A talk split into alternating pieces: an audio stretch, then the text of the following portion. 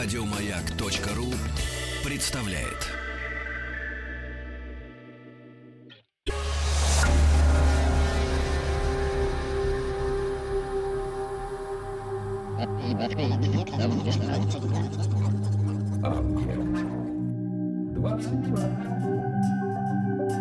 Объект 22. Литературный, литературный, литературный Нобель. Нобель. Нобель. Это «Объект-22», я Евгений Стаховский, очередная серия э, нашего проекта, посвященного лауреатам Нобелевской премии по литературе, в котором мы, ну, меня это очень как-то греет и радует, движемся э, от года к году по порядке, по порядку от самого первого лауреата Нобелевской премии 1901 э, года, был, напомню, Сюли Прюдом. И вот сегодня мы добрались уже до года 1911. Это прекрасно. И э, сегодня вполне себе известное имя, но сначала хочу вас, Наталья Тигранна, поприветствовать. Наталья Тигранна Пахсарьян, доктор филологических наук, профессор кафедры истории зарубежной литературы филологического факультета МГУ имени Ломоносова. Здравствуйте и... Добрый вечер. Спасибо, что нашли на меня время в очередной раз и помогаете вот в этом э, проекте. Мы с вами общались м- по Мистралю. Да-да. Если мне память не изменяет. Да, по Мистралю. Ну и сегодня... А, но Мистраль француз. Да. Да. А сегодняшний наш э, парень, он бельгиец. Но франкофонный. Но франкофонный, да, писал он на французском языке. Вот, может быть, почему на французском, а, например, не на немецком, да, или на каком-то другом. Даже, наверное, я позволю себе у вас спросить. Коротко говоря, Марис Миттерлинг, 12-й лауреат Нобелевской премии по литературе, 1911 год. Вполне известное имя, на мой взгляд. Да, он известен э, и даже популярен, но в то же время и неизвестен. Во всяком случае у нас. Неизвестен в полном объеме это, во-первых. Во-вторых, он, э, наверное, сегодня менее известен, чем тогда, когда Метерлинком были увлечены все. А когда им были э, увлечены в России? все? Это было в эпоху Серебряного века. Хм. Это были вот как раз 900-е, 10-е годы. И тогда, конечно, не было, наверное, никого ни в России, ни вообще в Европе, кто бы не знал Миттерлинка, потому что э, там, скажем, та же «Синяя птица», она была переведена на 25 языков. Это одна, А, одна из самых известных его пьес. Да, да, да, да, да, да. И э, надо сказать, что м, это время, когда э, Метерлинг э, был э, в известной степени человеком, символизирующим символизм, я бы так сказала. То есть одним из самых ярких представителей символистского движения и в то же время одним из самых неординарных, потому что наше представление о том, каким должен быть символист, очень отличается от э, самой натуры Метерлинка, даже от его внешности. А в чем э, действительно, ну, сразу, конечно, вот эти противоречия, которые вы Мгм. сейчас представили, за них тут же хочется зац- зацепиться. А, но перед этим я позволю себе напомнить, что Мгм. он родился в середине 19 века, да, в Да, он 1862 родился в году. 62 году, 29 августа. Прожил довольно длинную жизнь, 86 лет, что для рубежа 19-20 веков действительно весьма серьезный э, возраст, да.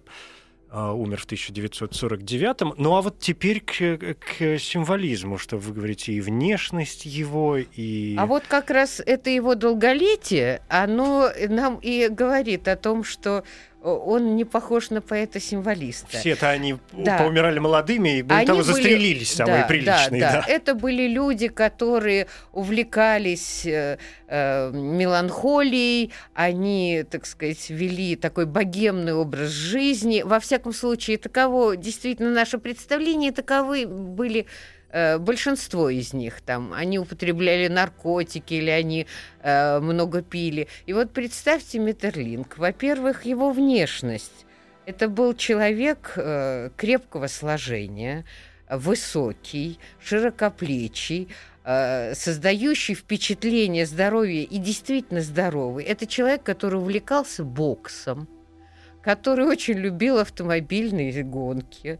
Э, то есть э, понимаете, все это, конечно, обеспечило его долголетие, и который совершенно не вел богемную жизнь вот, э, э, обеспечивала долголетие и в то же время создавала такой парадокс. Его говорят, что когда Станиславский там с ним встречался, да, его Метерлинг встретил на вокзале, э, на автомобиле. Станиславский был в полной уверенности, что это шофер Метерлинка. Настолько это не вписывалось в представление о поэтической натуре. Об этом то же самое говорил э, на вручении Нобелевской премии эм, бельгийский э, министр, который вместо Метерлинка, вот это был действительно эпизод, когда Метерлинк сильно заболел.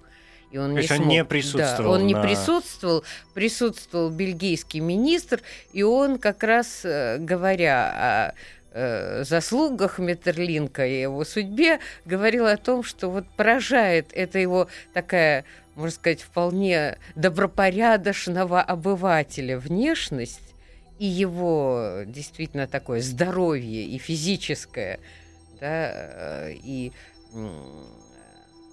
жизненное, житейское образа жизни, и вот эта поэтичность натуры, удивительная, которая, конечно, делает его действительно... То есть сочетание, казалось бы, несочетаемых вещей, да, которые, да. с другой стороны, ведь могут показаться вполне э, уместными. Все гении разрываются между двумя противоположностями. А Миттерлинка кстати, можем назвать его гением?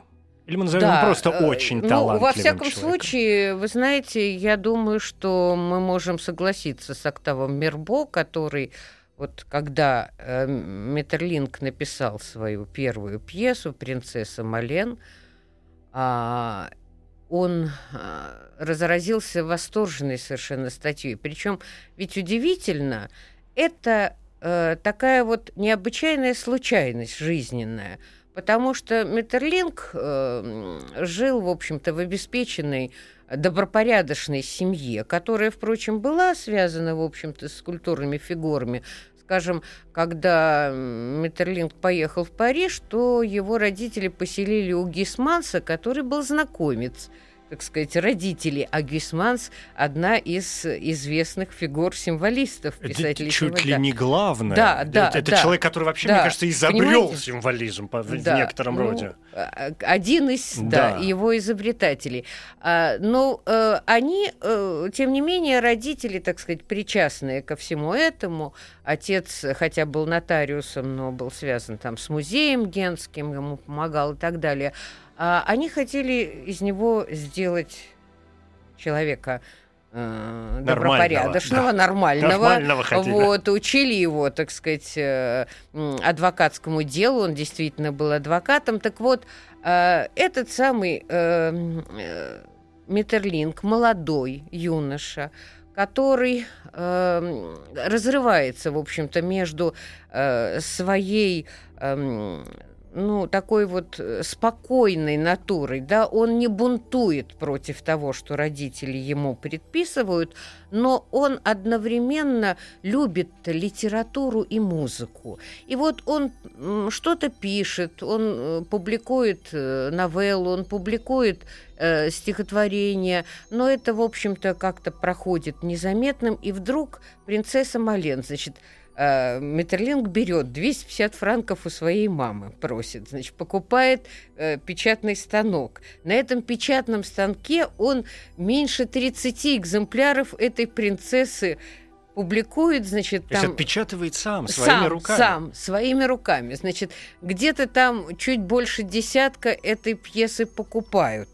Да, остальные он раздаривает – и вдруг эта пьеса попадает в руки Октава Мербо, человека известного, критика, очень уважаемого, значительного, его очень Толстой любил, и как писателя, и как мыслителя, можно сказать. Ну, Толстой, да, если да, не изменяет, да. вообще считал Мербо да, величайшим французским да, да, да, поэтом. Да, да, совершенно верно. И писателем. Вот. А, и э, он вдруг говорит о том, что я не знаю, кто это, Это совершенно неизвестный мне человек, но он написал неприходящий шедевр.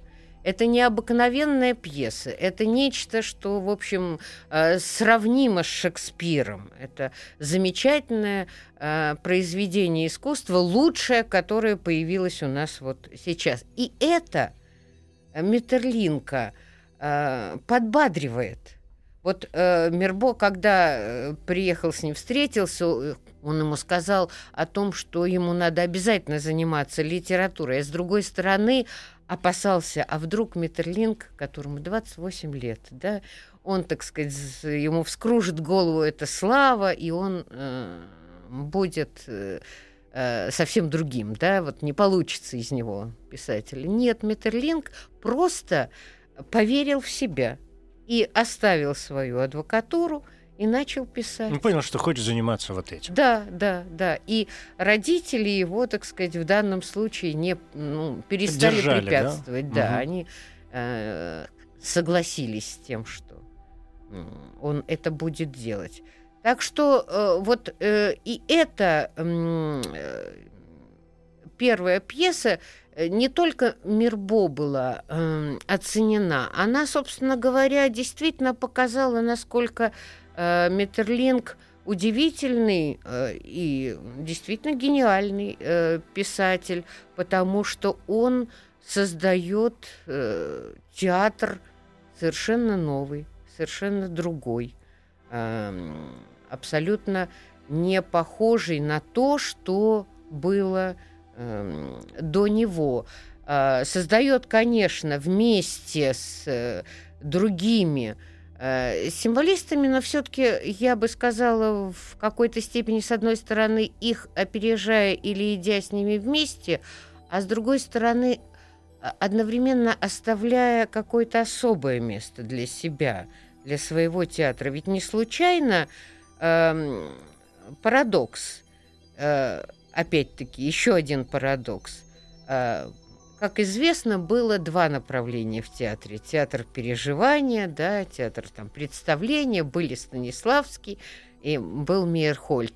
И э, то же самое, собственно, было и в Европе, да, разные. Вот, а, конечно, э, ставили э, Метерленко прежде всего символисты, Люнье По, а, например. Но то, что Станиславский обратился э, металлинковской драматургии. Но это было уже, видимо, в 20 веке. Э, это было в 20 веке, но, собственно говоря, это э,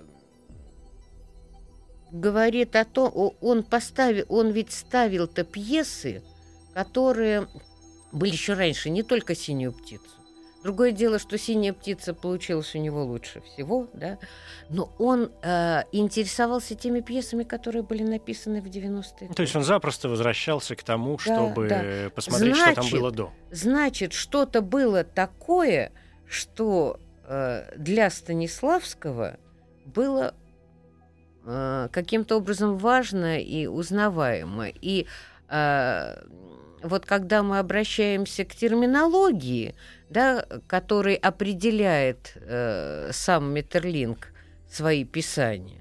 Вот он говорит о том, что он хочет создать театр статичности, он создает театр молчания. Вот в 1896 году, когда он пишет свой, свое эссе э, э, о том, что э, в котором он, э, в общем-то, э, ну, делится своими да, взглядами. Делится да, своими на... взглядами а, размышляет о своем творчестве, сокровище смиренных. Угу. Вот там он э, говорит о том, что он хочет создать театр статичности. Да?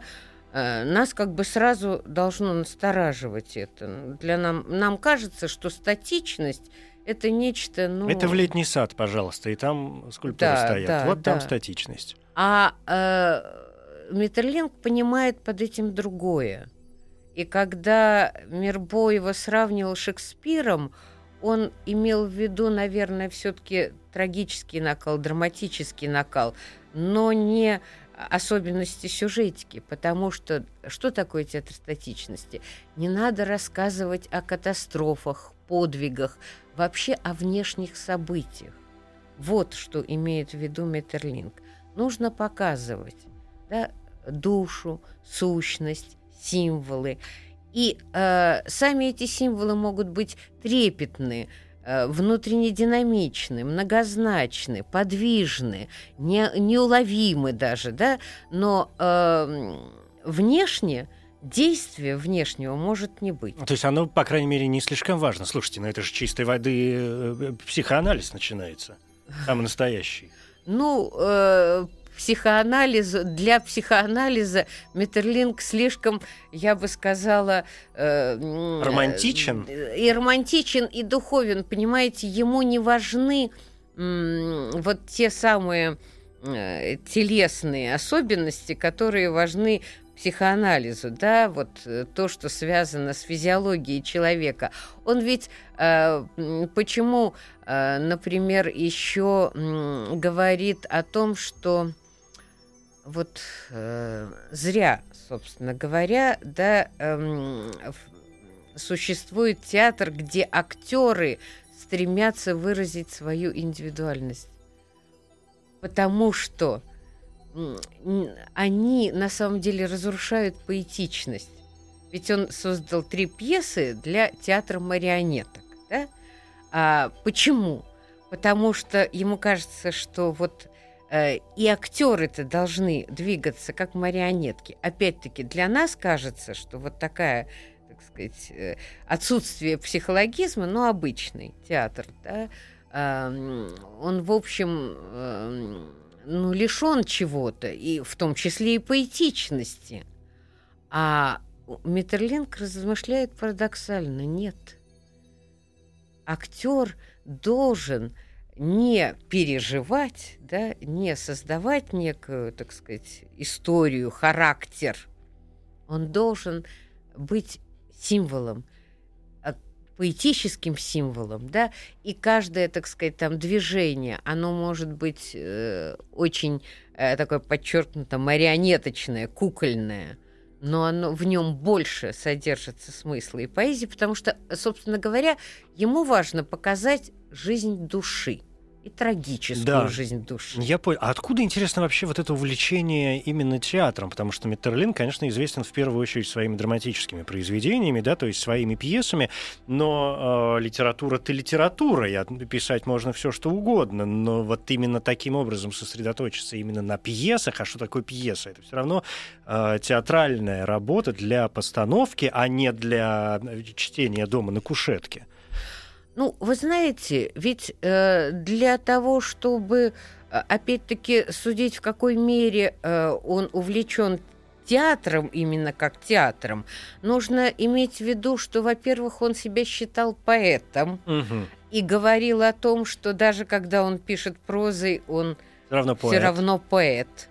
А, и э, нужно иметь в виду, что, в общем, в совокупности его творчество совсем не ограничивается только театром. Он э, и стихи пишет, да, у него есть э, и ранний сборник «Теплицы», и более поздний сборник «12 песен», потом 15 он э, добавляет 15 песен. Плюс он э, пишет вот эти замечательные эссе, э, такие философские и одновременно а, они связаны с его, позднее, с его, так сказать, увлечением этнологией.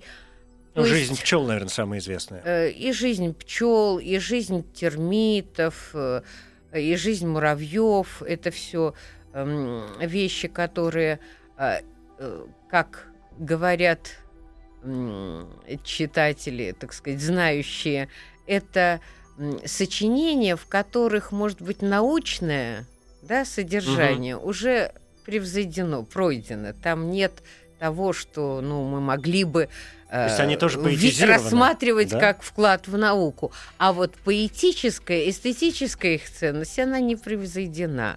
И плюс к тому там есть философское содержание, потому что там речь идет о неких параллелях между жизнью человека, жизнью природы, э, цветов, э, насекомых и так далее. И как все это укладывается в итоге в человеческий мир, причем в человеческий внутренний мир, да, а не да, внешний. Да, да.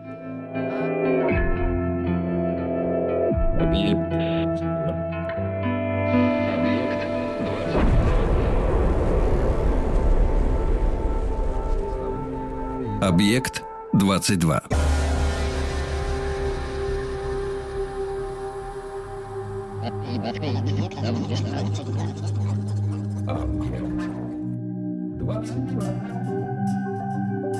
Объект 22. Литературный, литературный, литературный Нобель. Нобель. Нобель.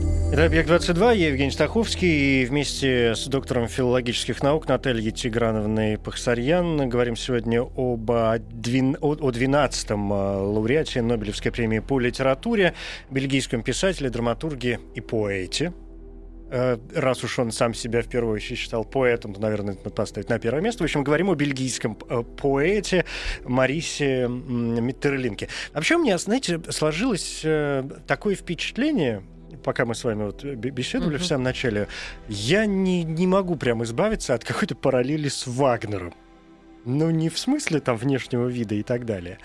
А, ну, всем известно, что Вагнер, композитор, да, оперы, все вот эти, все это прекрасно, но создавать музыку в какой-то момент ему показалось мало, и он, э, как известно, стал писать, а, ну, что называется, литературные, философские, да, работы, где объяснял, как музыка взаимодействует с поэзией, как все же там вот это происходит. В общем, вот такие талмуды. В итоге все это сегодня э, представляет. В этом смысле э, Миттерлинг кажется слегка подозрительным, потому что, ну, Вагнер композитор, и, ну, если он посчитал необходимым объяснить в письменной форме свою музыку и музыку вообще, ну, окей. Миттерлинг вроде как писатель, э, и надо ли писать в таком случае эссе для того, чтобы делиться своими взглядами на жизнь, какие-то проблемы, на философские э, явления? А почему это сразу не, не уложить в нормальные художественные произведения, не создавать дальше пьесы или э, Ну, стихи? вы знаете, он ведь, э, во-первых, э, продолжает писать пьесы, он пьесы пишет довольно долго, а кроме того, в этих пьесах есть э, все то, э, что он э, потом Э, изложит или параллельно со, с работой над пьесой изложит э, в своих эссе.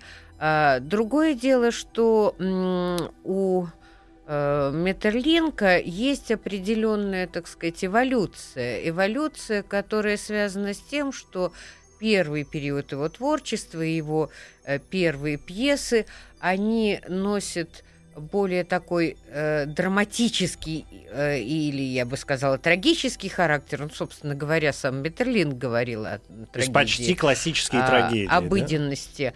Да? А, по форме нет, но по сущности угу. да.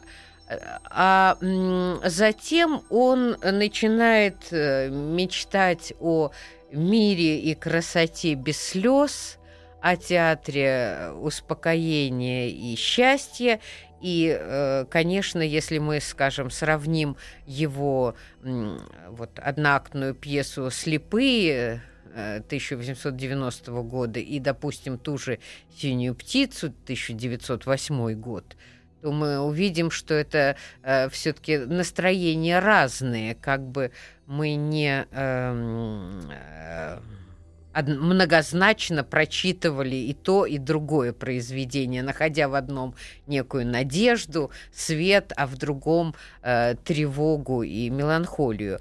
И э, плюс к тому, нужно сказать, что я бы с Вагнером сравнила его в другом смысле. А, то, что Миттерлинг музыкален, помимо того, что он поэтичен, сказывается в том, что его практически все пьесы, они э, так или иначе положены на музыку. Обычно говорят о том, что вот Пелиас и Мелисанда, его пьеса, э, послужила оперой э, Дебюси. Но я должна сразу сказать, что помимо Дебюси, э, симфоническую поэму Пелиас и Мелисанда писал Шонберг, э, музыку к спектаклю Пелиас и Мелисанда писал Сибелиус, а потом и они, кстати, а, более известны, чем Дебюсси, мне кажется. Э, ну, во всяком ну, случае, Шонберг, во, во всяком всех, случае, да, точно. Во, всяк, угу. э, во всяком случае, в справочных изданиях обычно упоминают именно это, да? А, Аладдина и Паламид, три оперы написано. Ариана и Синяя борода, одна опера написана. Слепые, три оперы написаны. Монна Ванна, три оперы и одна неоконченная опера, которую писал Сергей Рахманинов. «Синяя птица», э, одна опера и одна симфоническая поэма, ну и так далее и тому подобное. То есть можно перечислять очень долго этот список. Списки оказались очень подходящими для переноса на музыкальную да, почву. Да, да, да. Так что Миттерлинг, в общем, э, известен, можно сказать, еще как своего рода такой либретист. Да, в хорошем да, смысле этого да, слова. Да, конечно, конечно. И э, вот все-таки, что касается театра, э, почему театр? Вы знаете, во-первых, театр э, как раз на рубеже веков, да, он стал ареной для столкновения как бы э, старых форм и новых форм. Новые формы нужны. Помните у Чехова? Вот э, Металлинг отвечал на эту потребность новых форм. А, и э, кроме того, тут еще может быть не история э, уже Бельгии, а история даже шире э, французской и франкоязычной ну, он же переехал культуры в Париж связано, в момент, да, да. Он переезжает в Париж. Эм, э, женившись, точнее, так сказать, взяв э, гражданские жены Жоржету Леблан, которая, кстати, была сестрой Мариса Леблана, а это, напомню вам, автор романов о Мар... э, Арсене Люпене. Угу. Вот. Так что она была певица, она была замечательная актриса и очень много играла в его пьесах. Так вот, э, в, почему я вспомнила э, в данном случае Францию? Потому что э, там театральные традиции были очень сильны, и их очень трудно было ломать. Вот романтикам очень трудно было поломать э, предшествующую классицистическую традицию, утвердить романтический театр а затем трудно было поломать этот позитивистский как бы такой театр. Что удивительно, да, учитывая, да. что сегодня мы вспоминаем Францию и Париж как центр этих самых сломов, по крайней мере, того, что да, происходило да, там да, да. А, на протяжении 19 и в начале 20 ну, видимо, века. Это же революция что... за революцией в искусстве. Да, да, а потому что, видимо, э, они после того, как э, революционизируют искусство, они превращают это новое искусство в классику. Да, так все которой все, все, все начинают подражать, которая кажется недосягаемой вершиной, зачем же ее свергать? И вот э, в этом смысле Металлинг идет, так сказать, в русле этих тенденций. Э, очень интересно, что э, он свои пьесы э, делает э, краткими, короткими. Вот эти вот первые пьесы, да, одноактные. Э, то есть ему э, очень э, хочется, вероятно, и он это достигает э, с концентрации э, тех э, чувств, ощущений, которые э, вызывает. А может быть это, это, а это не может, извините, что я перебиваю, может быть это, раз уж мы говорим о ранних пьесах, а, всего-навсего способ отточить мастерство, но прежде чем добраться до шестиактной пьесы, ну, как минимум, надо Знаете, попробовать написать что-нибудь что... одноактное. Я думаю, что все всегда наоборот. Нельзя не впасть в конце, mm. как в вечность, в неслыханную простоту. Mm-hmm. Простота не просто достигается. Нет, это не, совершенно не ученические вещи. Мне кажется, именно вот э, желание некой концентрации э, впечатления, э, поскольку отказ от эм, действий, событий, да, не должно быть каких-то необычайных там, внешних катаклизмов. Душа должна говорить, да, вот встреча души с судьбой, э, такая, так сказать, э, вещь. А плюс к тому, это еще театр молчания, как опять-таки говорит Метерлинг. Он э, делает реплики короткими, э, его герои э, как бы молчание рассматривают как необычайную эм, возможность разговора между душами. Молчанию надо научиться. Молчание это то, что... И Метерлинг хочет это внушить зрителю. Вот э, вы знаете, когда э, цитируют э, ту формулировку, которую, за которую да, э, он получил Нобелевскую премию, ее обычно обрывают. Обрывают, да, у меня есть полный текст. Вот, вот посмотрите, что в полном тексте. Там речь идет о воздействии на зрителя. Да, к собственно, обращение к собственным чувствам да, э, да. читателей, правда говорится, да, и да. ну в оригинале слово читателей mm все-таки, ну, да, да. и пробуждают их воображение. Вот, вот, вот, совершенно верно. На самом деле, э, в общем-то, Метерлинка можно и читать, пьесы Метерлинка можно угу. и читать, особенно, например э, ну, более позднюю, опять-таки, «Синюю птицу», где совершенно развернутые ремарки, да, что нужно... Слушайте, ну там такое да. количество героев, что, пойди, не запутайся в них во всех. Правда. А да. А мне кажется, что на самом деле там э, все ясно, потому что э, там главные это мальчик и девочка. Ну да. Тильтиль и метиль. Тильтиль и метиль.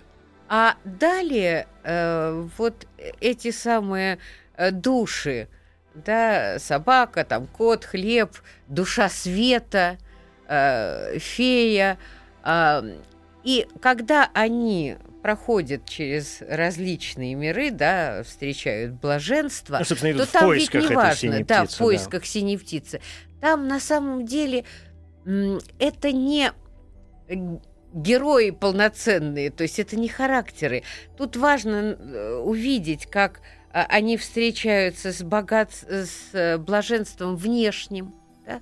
блаженством ненужным, а затем идут, восходят э, ко все более значительному.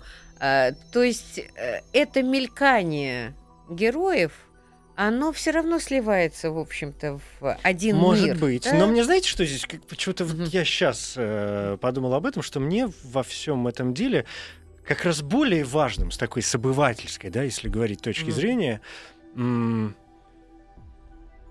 представляется, что ну вот Метерлинг придумал синюю птицу.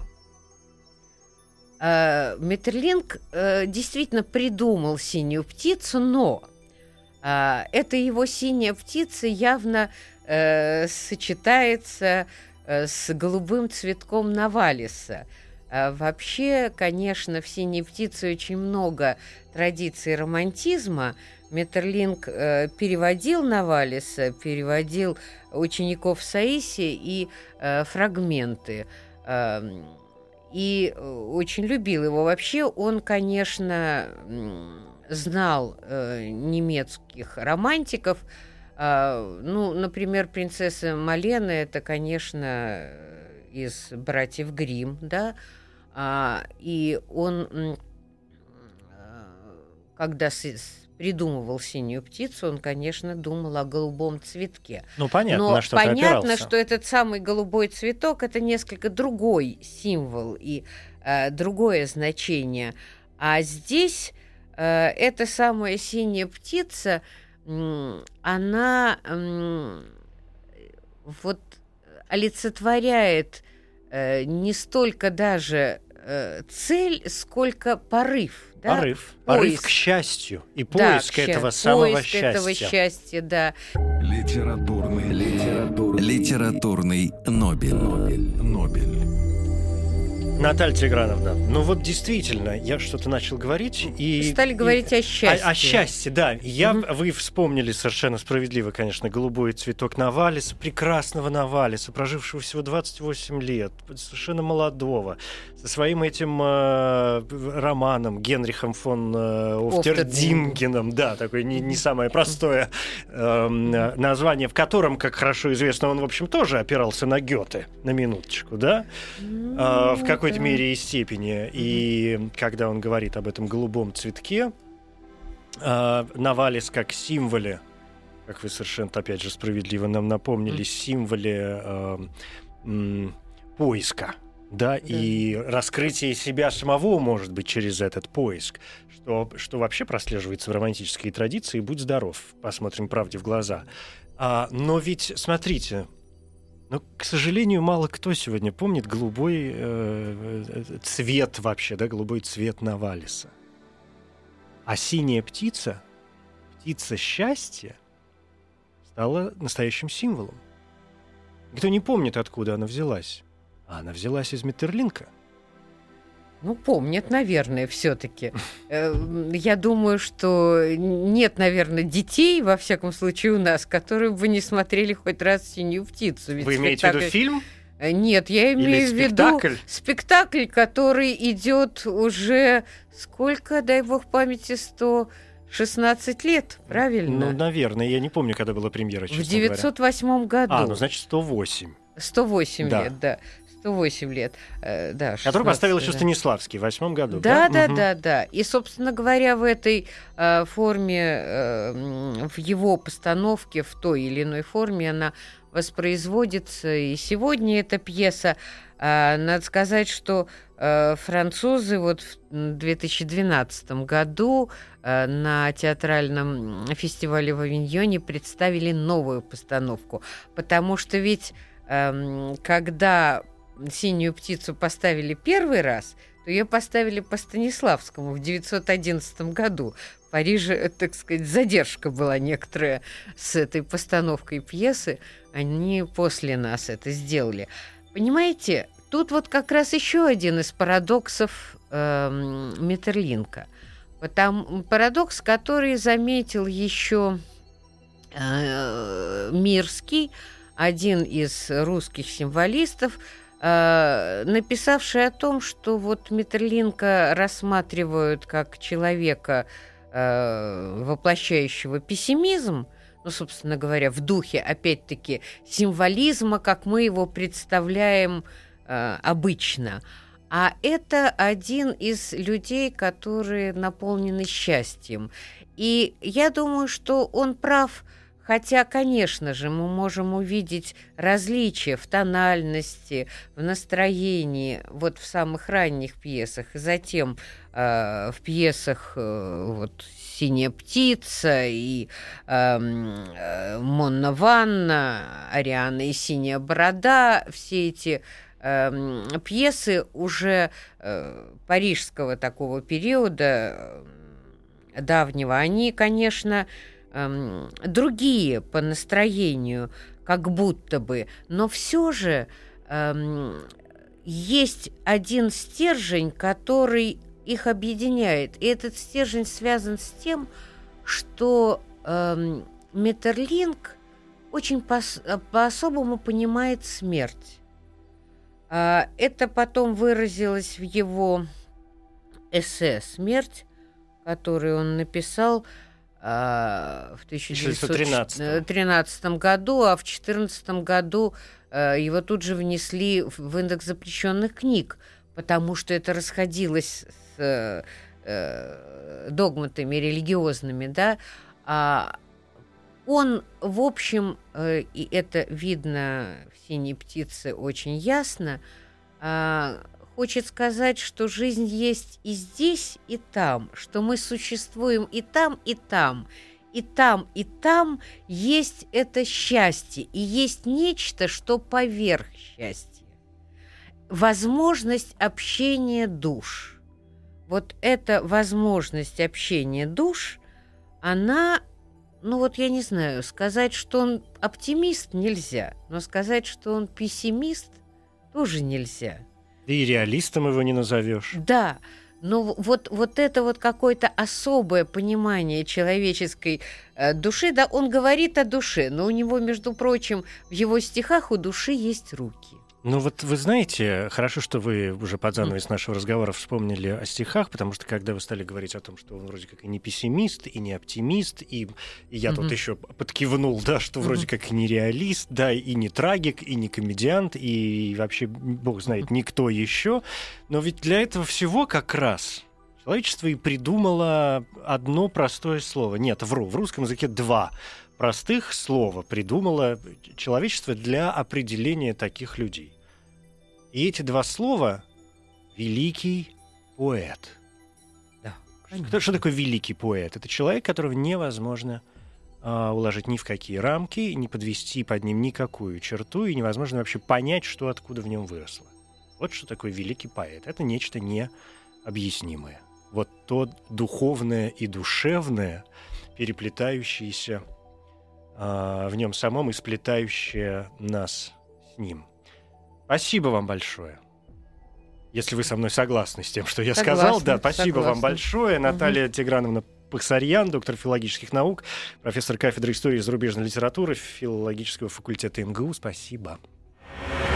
Литературный, литературный, литературный Нобель. Нобель. Нобель. Коротко говоря, Марис Полидор Мари Бернар Миттерлинг, бельгийский писатель, драматург и философ, поэт, писавший на французском языке. Годы жизни 1862-1949. Наиболее известные труды, пьесы «Синяя птица», «Слепые», «Чудо святого Антония», эссе «Жизнь пчел». Миттерлинг – 12-й лауреат Нобелевской премии по литературе. Это 1911 год. Награду он получил с третьей попытки.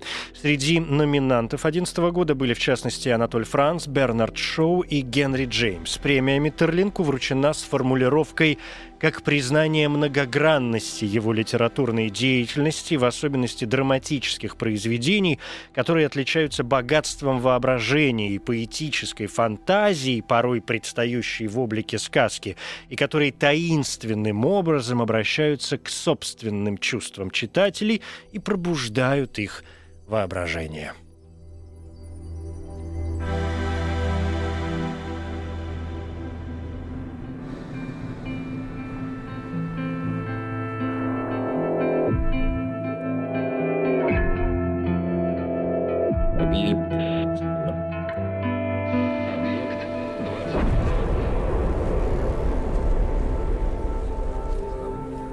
Объект 20. Еще больше подкастов на радиомаяк.ру.